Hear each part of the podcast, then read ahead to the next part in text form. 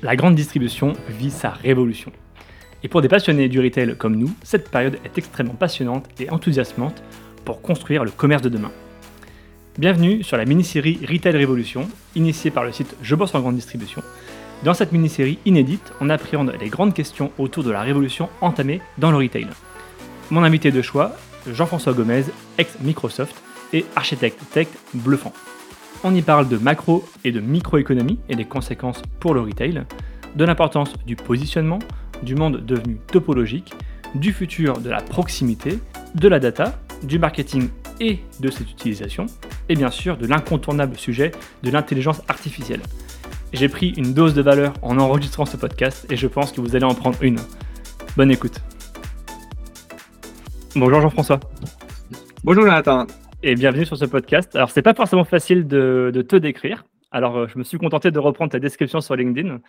Euh, tu es un architecte tech, euh, visiblement curieux. tu as un CV assez impressionnant. tu es aussi conférencier. On s'est croisé d'ailleurs sur un salon. et tu travailles aujourd'hui au sein de Microsoft dans la section retail. Ça, c'est pour la description que je te fais. maintenant, je te propose de faire l'exercice de ton côté. Comment on peut te présenter? Alors, euh, effectivement, je suis, euh, je suis un geek d'abord. Je suis un passionné de technologie depuis toujours. Euh, depuis, ça va être en sixième ou en cinquième. J'ai eu mon premier ordinateur il y a très très longtemps.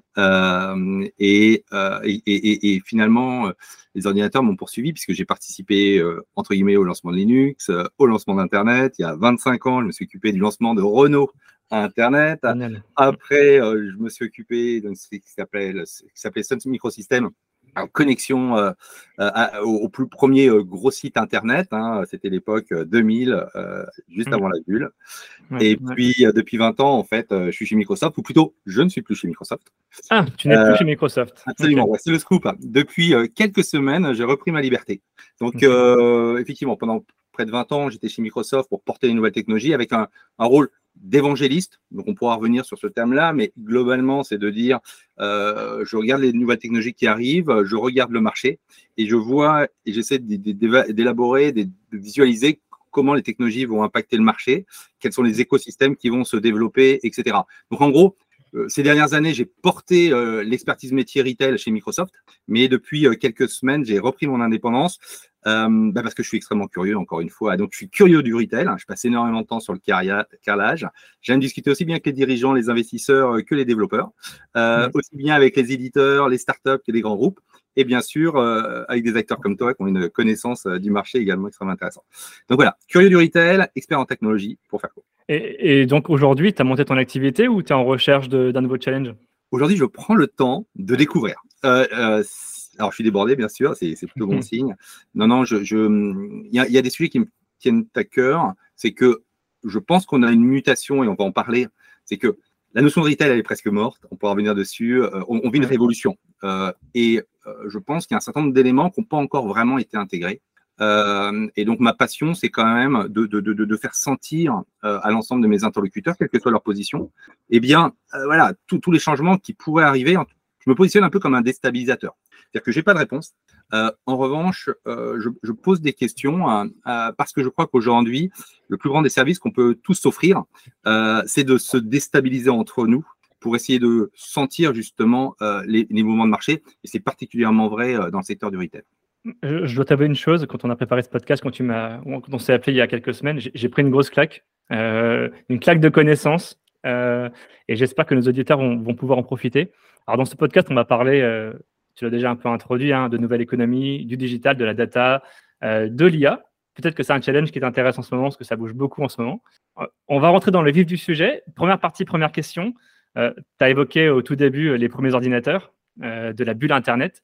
On a connu une société d'avant, alors que j'ai peut-être moins connu, mais une société de masse, masse relativement homogène, versus une société aujourd'hui avec un monde complexe, beaucoup plus segmenté, beaucoup plus fragmenté. quelles sont les conséquences de ce nouveau monde pour le commerce et la distribution euh, Alors déjà, je pense que c'est la société en entière en fait hein, qui, est, euh, qui est bousculée. Moi, moi, ma perception euh, en tant que bébé d'internet, etc., est toujours pareil. Hein. Je ne suis pas un spécialiste, je partage des idées, je crée des connexions parce que tout est à créer. Mais c'est que les trois premières révolutions industrielles, et on est né dedans, hein, donc 100 ans, 150 ans, avaient un seul modèle. C'était comment j'optimise mes plans et mes process pour délivrer toujours plus de produits à un consommateur homogène et passif. Donc en gros, on voit bien quelque chose de linéaire, de stable, avec des contrats, de la planification à trois ans, euh, et en, sortant de notre manière de vivre, pour justement, euh, on a déplacé les valeurs, on a déplacé les individus euh, pour délivrer toujours plus de produits, toujours pareil, sur un, un, consommateur homogène, la fameuse classe moyenne, avec un marketing qu'il a dressé, qui lui faisait comprendre, tu dois comprendre ça, et le consommateur, finalement, il achetait ça. Et, ça a d'ailleurs fait émerger un certain nombre d'éléments, on reviendra dessus tout à l'heure, mais on a pris des habitudes qui finalement sont peut-être pas très naturelles et qui aujourd'hui justement euh, ressortent. C'est un peu la société de consommation finalement. C'est la société de consommation, d'hyperconsommation. Et là, qu'est-ce qui s'est passé? C'est-à-dire que depuis quelques, euh, quelques années, euh, hmm. eh bien, on a eu un chamboulement. On a cru que l'histoire était terminée, etc. Et là, on s'est pris trois chocs. Il y a eu le choc, bien sûr, euh, bah, du consommateur ou de l'humain. C'est-à-dire que d'un coup, ce consommateur qui était homogène, passif, etc., notamment grâce au smartphone, euh, eh bien, il a pu, donner des impulsions dans le système d'information. Il a pu choisir la manière dont il allait être livré, la manière dont il allait interagir, il allait pouvoir parler, parler entre lui, parler avec les marques, etc. Et donc, celui qui était passif, il est devenu actif. Mais en plus, il est hyper fragmenté aujourd'hui puisque chacun veut travailler son moi. On voit bien que bah, tous, les euh, travaux de Jérôme Fourquier, etc., montrent bien qu'on est devant une fragmentation. De, et puis on a même une hybridation. Euh, sur, on va sur les, travaux de, de de Philippe euh, où le même consommateur, bah, le matin, le soir, il va changer d'attitude. Le matin, il va être pour la planète, l'après-midi, il veut juste que ça aille vite et se faire plaisir. Donc, donc là où on avait une cible homogène, stable, passive, on se retrouve en fait avec un monde hyper fragmenté qui bouge et, sur, et, avec un consommateur qui est multifacette et, qui change rapidement. Et donc, c'est pour ça qu'on verra tout à l'heure que, selon moi, les stratégies euh, d'hyper-personnalisation, etc., aujourd'hui, sont, n'ont plus de valeur en fait. Hein, euh, mais on reviendra dessus tout à l'heure. Donc, euh, premier point, c'est que ce consommateur qui a pris la main, il change les chaînes de valeur. Un jour, il veut du bio, un jour, il veut du premier prix, un jour, il veut être livré, un jour, il veut se déplacer, un jour, il veut ceci, il y a une émission à la télé, paf, il change de comportement. Et donc les chaînes de valeur derrière, avant elles étaient stables, bah non, ça marche plus. Il faut se réadapter. Et par-dessus le marché, le consommateur, c'est également le collaborateur, c'est également le collègue sur le carrelage, c'est également le cadre du magasin. Donc lui, c'est pareil. Eh bien, il veut plus euh, finalement faire ce qu'il n'a pas envie de faire. Il veut pouvoir exprimer. Alors certains vont dire, il va rechercher du sens, il va chercher euh, une qualité de vie, il va chercher un certain nombre d'éléments. Bon, globalement, si on veut résumer, c'est que le consommateur qui subissait la société, entre guillemets, et qui était euh, moyen, aujourd'hui, il est, chacun est différent. Et en plus, il veut faire ce qu'il a envie de faire. Donc, comment motiver les équipes terrain? On reviendra dessus tout à l'heure. C'est juste fondamental. Il y a déjà dix ans, j'écrivais des papiers là-dessus. On n'ira plus dans les points de vente si les vendeurs font la gueule, pour faire court. Donc, comment leur donner envie d'investir? Un, collaborateur qui est motivé, il va pouvoir développer une croissance exponentielle. S'il est démotivé, bah, il ne viendra même plus travailler. Donc on a, là, on a un phénomène qui est un accélérateur que je qualifie d'exponentiel au niveau de l'individu et qui impacte de manière extrêmement rapide. Donc il faut arrêter de penser linéaire comme on l'a fait pendant des années. On est sur des modèles exponentiels. S'il y a un mouvement de population, immédiatement on voit la réaction. Donc ça, c'est le premier, je dirais, euh, coup de poing sur le modèle statique passif qui recombine les chaînes de valeur. Ensuite, on a le deuxième élément qui sont bien sûr euh, ben, la crise environnementale, euh, les ruptures sur les matières premières, euh, la crise énergétique. En gros, c'est la planète qui se rappelle à nous. cette planète, aujourd'hui, ben, c'est pareil, elle va avoir un impact très fort sur la recomposition des chaînes de valeur, que ce soit à cause des enjeux géopolitiques, avec des ruptures d'approvisionnement, que ce soit l'impact financier sur, le, coût des matières premières, ou, ou, sur le fait que problème d'énergie, hop, on arrête de produire rupture sur la matière, sur euh, l'assemblage dans le textile. Donc, hmm. deuxième élément qui font que les chaînes de valeur se constituent en permanence, c'est euh, le facteur environnemental. Et le troisième élément, qui est lui également exponentiel, hein, puisqu'il a des effets euh, exponentiels hein, de puissance, c'est la technologie. Donc, ça va être de la technologie, c'est bien sûr, on l'a vu de l'Internet il y a quelques années, on a vu tout ce qui était cloud, qui a permis d'accélérer la puissance, qui a accéléré un certain nombre de plateformes. C'est euh, également l'IoT qui permet de remonter énormément d'informations en temps réel. Et on l'a encore vu récemment avec ChatGPT, euh, mmh. qui là, pour le coup, a donné encore un grand coup de poing euh, sur la manière de travailler. donc, on a trois phénomènes exponentiels, la technologie, l'environnement et, et l'humain, qui fait que notre écosystème qui se compose de matières premières, de transformation de matières premières, de livraison, et puis de clients, de consommateurs, etc. Tous ces, éléments aujourd'hui, eh bien, c'est une espèce de, grand maillage. Donc, euh, le terme classique, c'est de dire on est dans une économie de graphes. Donc, un graphe, hein, ce sont des nœuds avec des connexions. Et c'est justement cette économie de graphes aujourd'hui qui est en train d'émerger. Et donc, c'est une rupture majeure avec l'économie linéaire qu'on avait autrefois. et donc, c'est ça qui aujourd'hui est une vraie rupture par rapport aux trois premières révolutions industrielles, puisque on essayait d'optimiser, je dirais, les process avec des plans. Aujourd'hui, on va bien voir que dans cette économie de graphes, de recomposition permanente, eh bien, ce sont d'autres enjeux en fait qui sont euh, à résoudre pour performer. Et on va y revenir. Et, ça, pour, euh, on parle beaucoup de la grande distribution hein, dans ce podcast. Euh, pour un secteur qui est vieillissant, que celui de la grande distribution, ça désarçonne forcément cette rupture numérique, cette, ce nouveau monde finalement. Bien sûr, mais, mais ce qui est passionnant, c'est que dans ce graphe, on a des entités industrielles de production, euh, donc des marques nationales, etc. On a des transporteurs, amont, aval. On a des acteurs de la distribution et du commerce.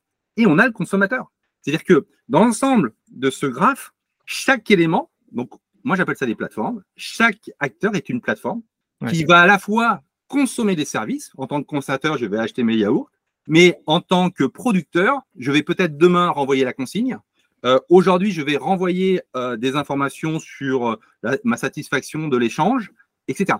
Tout le monde devient producteur et consommateur. Et donc, ce qui fait que dans cette économie de graphes, les règles économiques qu'on avait dans les, dans les trois premières révolutions industrielles sont totalement différentes. Puisque quand on est dans un graphe, pour performer, il faut d'abord, finalement, continuer à avoir du flux en permanence. Et donc, il faut travailler sa proximité.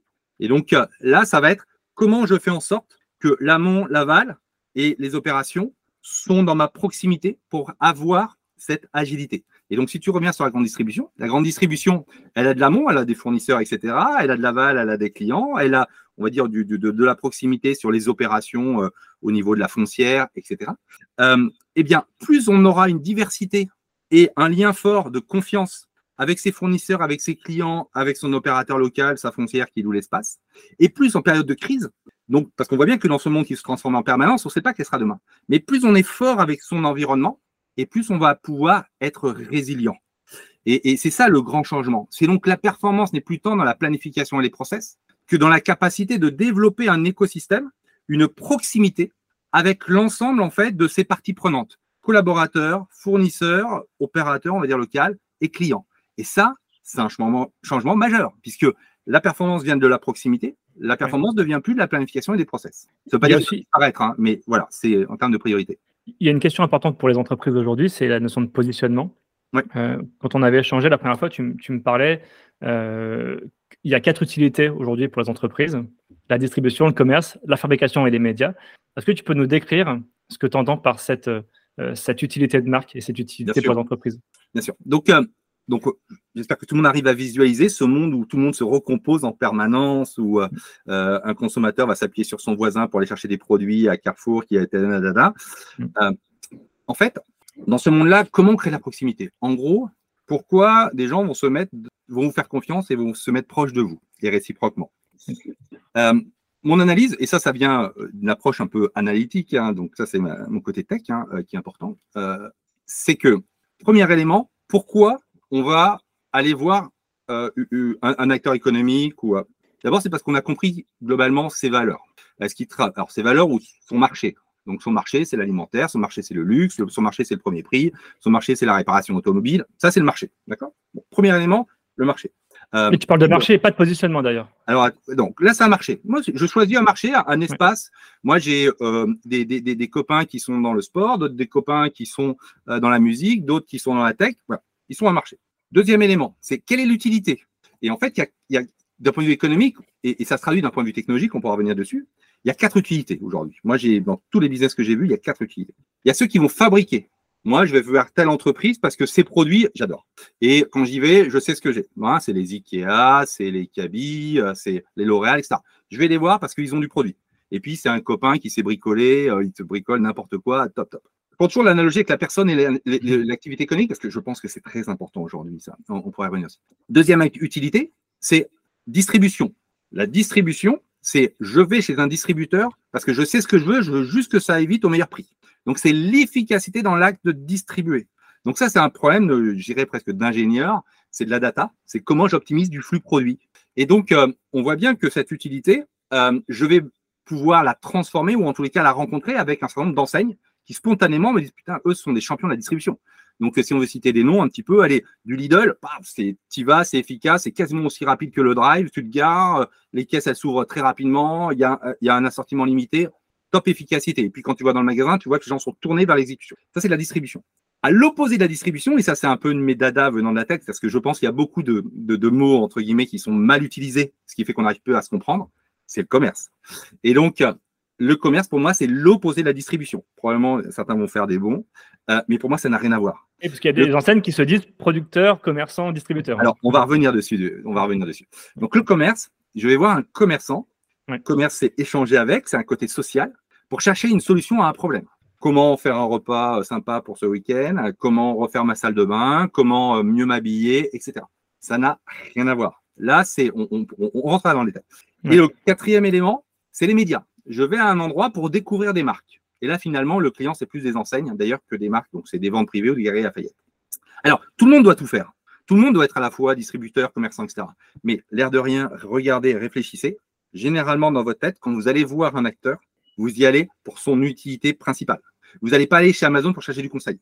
Vous n'allez pas aller chez Leroy Merlin pour, aller pour avoir de la vitesse. Vous n'allez pas aller chez L'Oréal pour trouver un produit qui vient d'une autre, autre marque, etc. Et quand forcément une utilité principale. Oui. On va toujours pour l'utilité principale.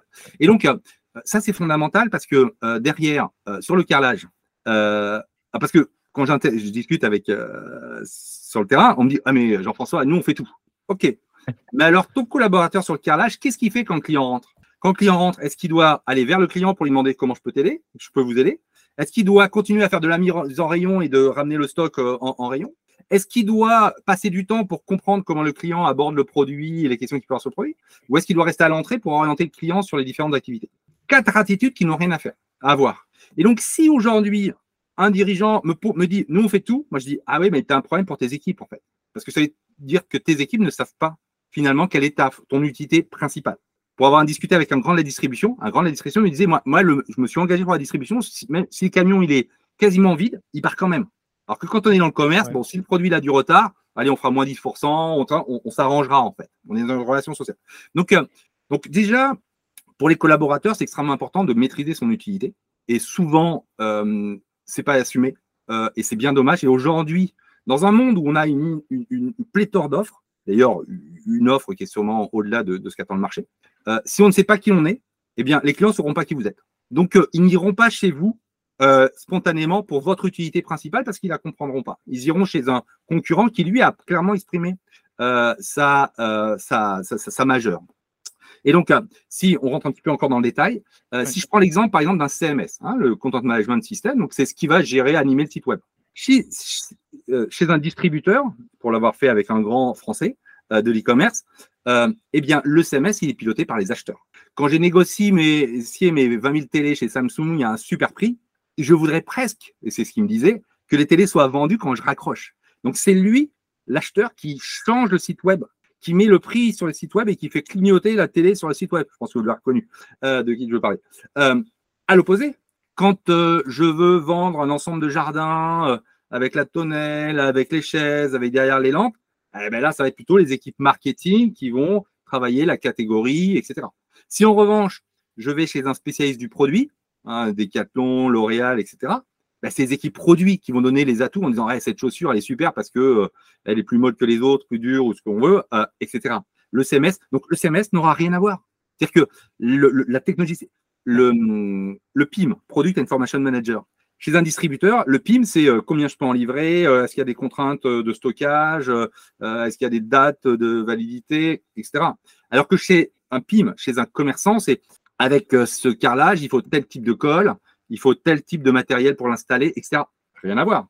Et, et, dans, le produit, pareil. Et tout ça pour dire, c'est que aujourd'hui, et moi je suis de la tech donc, le modèle de données doit porter le modèle économique de l'entreprise. La manière dont on représente un client, par exemple, il n'aura rien à voir si on veut vendre, je dirais, faire du commerce avec une famille, Parce que dedans, dans le modèle de données du client, on devra avoir euh, la composition de la famille, euh, est-ce qu'il y a des services qui peuvent être délégués à des membres de la famille, euh, etc.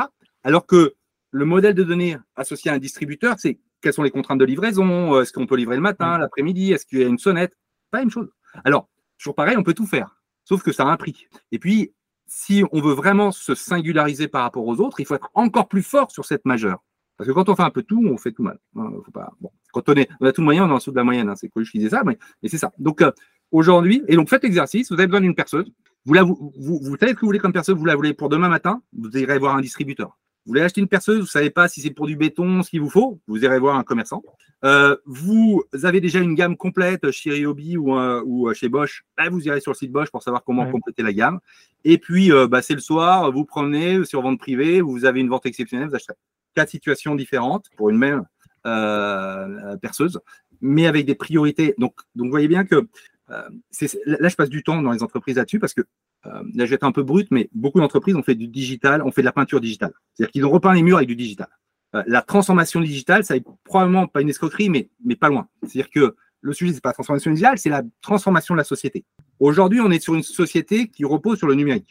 Et donc, il faut créer des fondations numériques. Et donc, les fondations d'un entrepôt pour stocker, les fondations d'un point de vente, d'une halle, les fondations d'une usine de transformation ne sont pas les mêmes. Et donc, le modèle de données pour chacun de ces acteurs sont différents.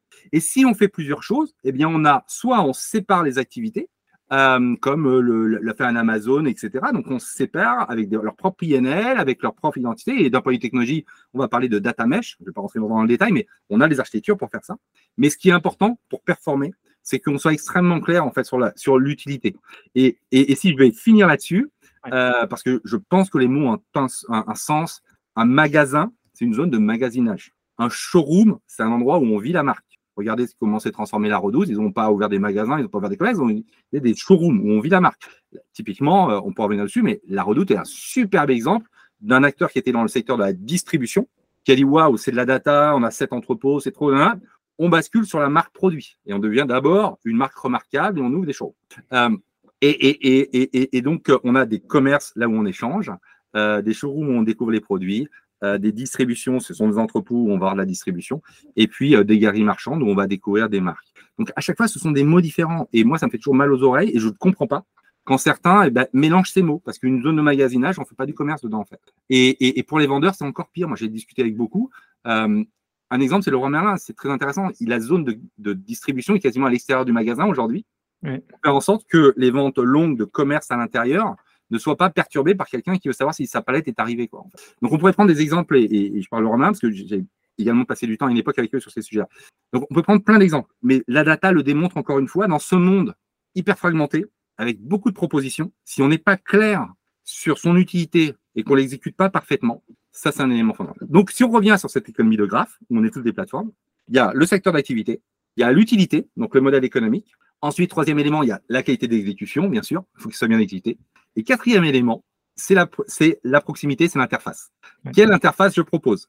Et cette interface, aujourd'hui, c'est pareil. Hein, on a l'habitude de dire, ouais, tout le monde doit être omnicanal, etc. Bullshit, tout ça. Non, tout le monde doit choisir une interface adaptée à son business. Les leaders de la distribution alimentaire euh, n'ont pas d'e-commerce en fait hein, en France. Hein. Tu peux penser à Action ou euh, enfin en croissance en tous les cas, euh, à Lidl ou, Action. donc il faut toujours être très clair sur quelle est l'interface que je vais proposer par rapport au marché. Et vous inquiétez pas, quand les clients ils sont ils ont compris la, la valeur de l'utilité, donc l'efficacité de la distribution chez l'un, l'efficacité ou la, la, richesse du produit chez l'autre, ils se débrouilleront pour trouver le chemin pour y arriver. Et alors, c'est vrai que parfois, il faut un peu simplifier le chemin, mais c'est pour ça que l'enjeu n'est surtout pas de dire je fais un chemin parti euh, personnalisé pour chaque client. Ça, c'est bullshit marketing encore, hein, selon moi. Ce qu'il faut, c'est donner la possibilité au client de construire ce chemin pour venir, venir vous voir. Et on investira d'autant plus sur la capacité de donner au client de construire son chemin que la marque sera faible. Plus la marque est forte et plus le client de lui-même, il fera l'effort. Euh, Apple, superbe marque, bah, les mmh. clients, euh, quand il y a un nouveau produit, ils font la queue devant le magasin à 2 heures du matin, etc. Donc, euh, donc voilà. Donc ça, et, puis on l'a bien vu en cette période de crise, euh, bah, ceux qui ont le, le, price power. Donc, donc ça, c'est un point important. Donc je résume, dans cette économie de graphes, qu'on soit un acteur économique ou qu'on soit d'ailleurs un individu, c'est parce que c'est pareil pour les personnes. Aujourd'hui, il faut être clair sur, je dirais, ses valeurs ou son, marché. Il faut être clair sur son utilité. Il faut exécuter parfaitement et il faut avoir des interfaces adaptées, je dirais, à son environnement. Et les interfaces sont à la fois physiques et digitales, bien sûr. En parlant de clarté, alors j'ai forcément des exemples pour revenir sur la partie utilité. Moi, je pense à des enseignes où on peut se poser la question si ce sont vraiment des distributeurs. Moi, je pense à Carrefour, qui est peut-être plus un média finalement qu'un distributeur. Euh, je pense à Decathlon, qui est peut-être plus dans la fabrication que dans la distribution. Euh, je pense à Intermarché Système où ça peut être un peu ambigu aussi. Il joue beaucoup sur le côté producteur-commerçant. Et comment, comment tu les positionnes, ces différentes enseignes que j'ai citées? Écoute, euh, c'est un challenge. Non, en fait, de manière assez simple, Decathlon, c'est clairement un fabricant. Euh, ils font pas un distributeur. Non, c'est pas un distributeur. Alors, ils ont une activité de distribution, mais on l'a bien vu, ils ont commencé à ouvrir des corners il y a un an, un an et demi, etc. Euh, un acteur comme Lidl, c'est clairement de la distribution. Carrefour, eh, c'est compliqué. Euh, non, mais fondamentalement, c'est quand même un distributeur. C'est-à-dire que, quoi qu'on en dise, on ne va pas aller chez Carrefour chercher du conseil. On a l'impression que la vision, c'est d'être plus un média demain. Bah, disons que alors ça, c'est un autre sujet que tu abordes là, qui est très très intéressant. Et d'ailleurs, j'ai fait un, papier ou plutôt un relais euh, hier ou avant-hier sur les annonces de Walmart, qui disait que le retail média, parce qu'on va amener sur le retail média, euh, est une source de marge intéressante pour le futur. Et donc la question que je posais d'ailleurs dans mon, dans mon poste, c'est est-ce qu'un pur player de la distribution peut finalement développer sa marge sur le média? Ce qui veut dire que ton, on vient te voir chez Walmart pour la qualité de ton exécution euh, sur la distribution, mais on va, euh, mais, mais, euh, Walmart va travailler sa marge sur le fait de ta visite. Ça, c'est des choses qu'on avait fait avec Kroger également il y a, il y a 3-4 ans. Kroger, Kroger est un acteur qui était vraiment dans la distribution, qui a monté une activité de retail média il y a, il y a, 3-4 ans, qui s'appelait Sun, euh, Technology, il me semble, avec des caméras dans le magasin, etc. Donc très tôt, ils sont allés sur ce terrain-là. Et ils ont délégué une partie de leur distribution à Ocado, euh, et ils ont renforcé la formation des vendeurs, etc., pour faire du commerce sur le lieu de vente et accompagner. Euh, ça, c'est intéressant. Kruger a, bougé. Euh, en France, donc j'ai parlé de la redoute qui a pivoté de la distribution, mon analyse, au, à, la partie fabricant. Tu as Intermarché qui avait fait une démarche intéressante, qui avait dit voilà, on est, on, est ils étaient des mousquetaires de la distribution et ils sont positionnés comme producteurs et commerçants. Euh, donc ça, c'est très intéressant parce que là, ils ont, ils ont, ils ont changé. Bon, sur le produit, effectivement, euh, ça, ça, ça, fonctionne. Sur le commerce, bon, je, je laisserai à chacun juger. Euh, mais fondamentalement, en cette période aujourd'hui de crise où les consommateurs veulent aller à l'essentiel, l'essentiel, c'est le prix, en fait. Et le prix, c'est le produit, c'est la distribution. Donc aujourd'hui, on voit bien que chacun est en train de revenir sur leur cœur. Parce que j'avais l'impression, donc moi, encore une fois, je ne suis pas un expert du retail, mais j'observe, c'est que certains sont gênés de dire qu'ils sont des distributeurs. oui, nous, on arrête la distribution. Alors, je ne sais pas qui, mais on arrête la distribution, maintenant, on veut proposer du sens à nos clients. What the fuck? Ça veut dire quoi, proposer du sens? Donc, euh, euh, proposer, en fait… je sais qu'il a dit, mais… Pardon? Je, m'en souviens qu'il a dit, je crois. Bon. Euh, Enseigne au petit oiseau. Donc, je ne comprends pas ce que ça veut dire, ça. Mm. C'est-à-dire, faut être clair. Nous, voilà, on fait de la distribution, on va être efficace, on va fournir des produits au meilleur prix, par rapport à un marché, mais du sens. Euh, donc, euh, le, et, le sens est justement dans le, dans le prix, quelque part, si on veut. Parce que le sens, ça veut à peu près tout et n'importe quoi. Donc, et, ce qui est toujours très intéressant par rapport à ces exercices, Jonathan, c'est que il faut impliquer les collaborateurs, parce qu'un collaborateur qui est très bon sur le commerce, ne euh, le sera pas forcément sur euh, la distribution. Et, ça, pour avoir distribué, euh, discuté avec plusieurs enseignes qui ont voulu justement essayer de dire on va faire de la marge, on va conseiller les clients, etc.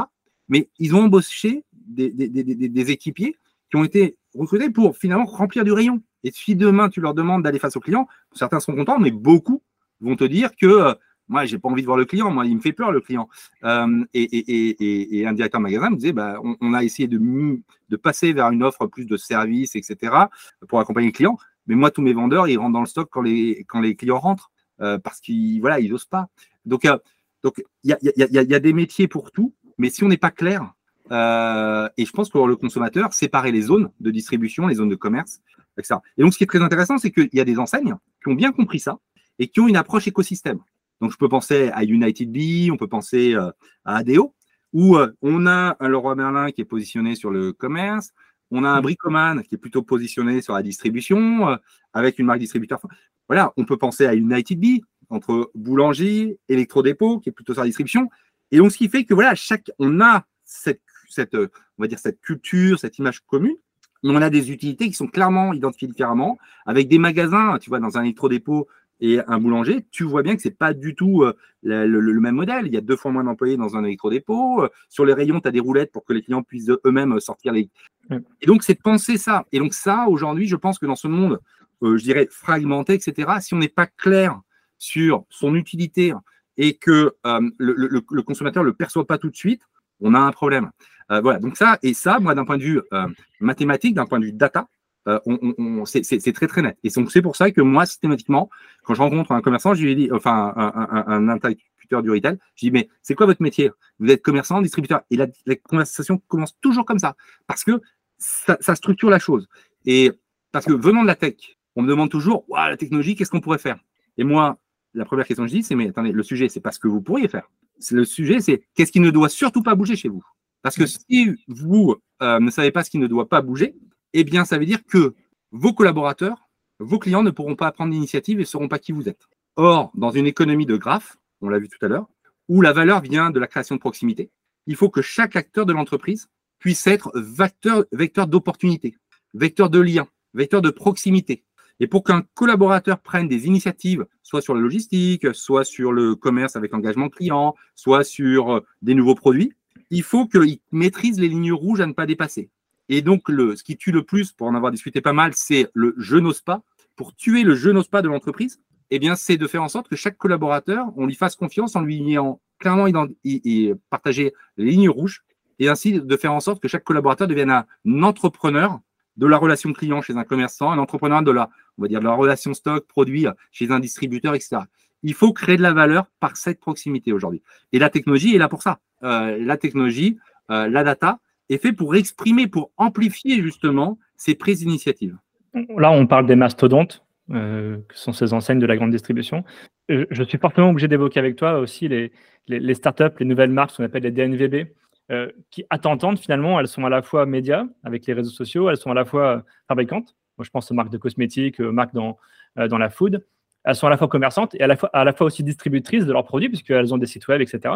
je veux dire, conjoncturellement, aujourd'hui, est-ce que si tu un conseil à donner à ces entreprises, à ces startups, est-ce qu'elles ne devraient pas plutôt se positionner sur une, vraie utilité plutôt que d'essayer d'être sur les quatre? Bah Écoute, euh, en tout cas, les DNVB, euh, je ne suis pas tout à fait d'accord avec toi. Euh, elles, doivent faire les quatre, ça c'est très clair. elles les font de manière frugale hein, grâce à Internet, mais elles sont fondamentalement des marques produits. C'est-à-dire que elles viennent médias parce que les gens sont attirés par le produit, le consommateur est attiré le produit, ils font le buzz, etc mais elles font le buzz parce qu'on a une marque remarquable. Parce qu'on pourrait dire à peu près la même chose pour le luxe, hein, quelque part. Euh, donc, le DNVB, le risque du DNVB ou le challenge du DNVB, c'est de rester à la mode, entre guillemets. C'est de continuer à attirer, faire en sorte que le produit reste euh, euh, désirable.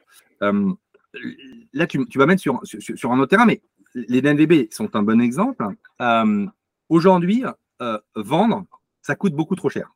Et les DNVB sont nés là-dessus essayer de vendre, je fais du marketing, je vais acheter mon client, etc. Dans un monde hyper fragmenté, ça coûte beaucoup trop cher d'aller voir chacun avec euh, ses attentes. Elles ont réussi à le faire quand même dans les années 2010. Non, non, elles n'ont pas réussi. 2019. Non, non, non, non, je suis pas d'accord. Elles n'ont pas réussi à acheter les clients.